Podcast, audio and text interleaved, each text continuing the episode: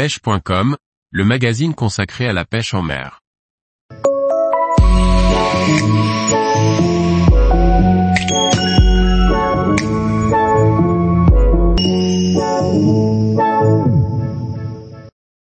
Les différents leurres et le petit matériel pour pêcher le thon rouge.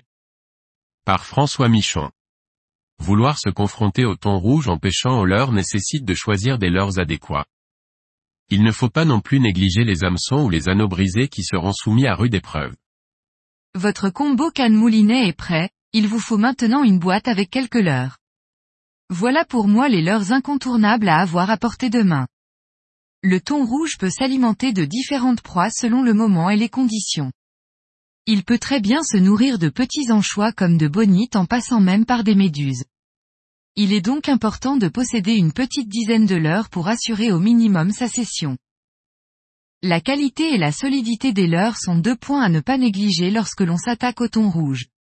Voici pour ma part les différents leurres que j'utilise le plus régulièrement. Les leurres à thon de chez Tackle House. Tackle House Flitz 75. Tackle House E Bezel 120. Tackle House Brit 120. Tackle House P-Boy Jig Casting 65 grammes 130.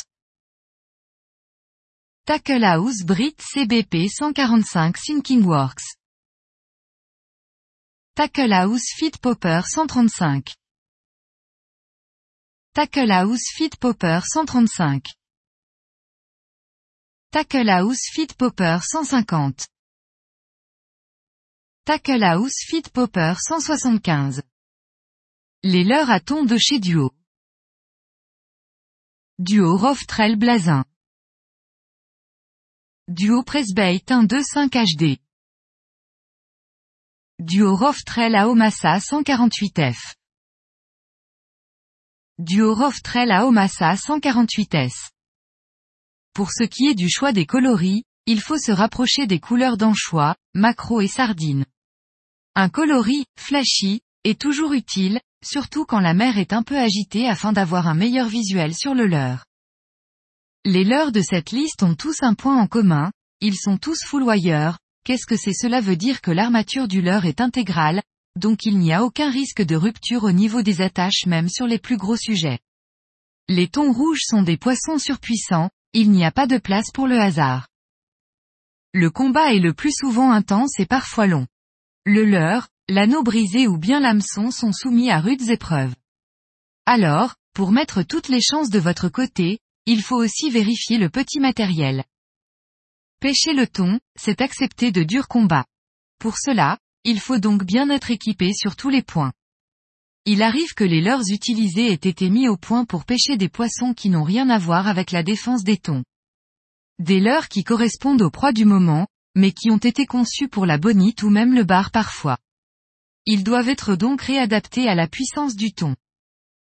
Il faut donc changer les anneaux brisés et les hameçons, par exemple sur le pressbait, Roftrel Blazin. Les anneaux brisés Decoy Split Ring, R11X, sont 50% plus solides que des anneaux d'origine, et leur petite taille passe facilement dans n'importe quelle attache. En ce qui concerne les hameçons, il y a deux possibilités, mettre des simples ou des triples. Les références les plus utilisées sont les Decoy YS81 et YS82 pour les triples et les Decoy JS5 pour les simples. Ce sont des hameçons renforcés avec une pointe piquante sur la durée. Le mieux est d'écraser les ardillons sur chaque hameçon, pour deux raisons simples.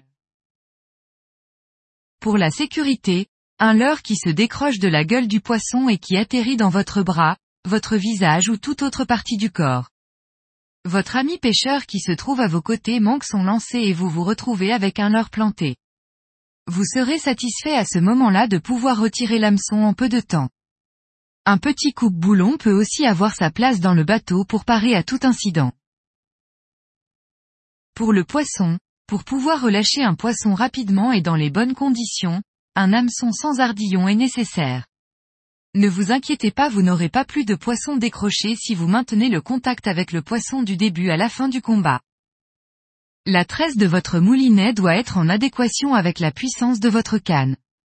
Pour la canne Ferrari Racing 80 livres par exemple, j'utilise de la YGK Castman en 78 livres. Si le diamètre de la tresse est plus gros, vous risquez de fragiliser votre canne, et même de la casser. Prenez compte de la puissance annoncée sur la canne et montez une tresse qui correspond. Tous les jours, retrouvez l'actualité sur le site pêche.com. Et n'oubliez pas de laisser 5 étoiles sur votre plateforme de podcast.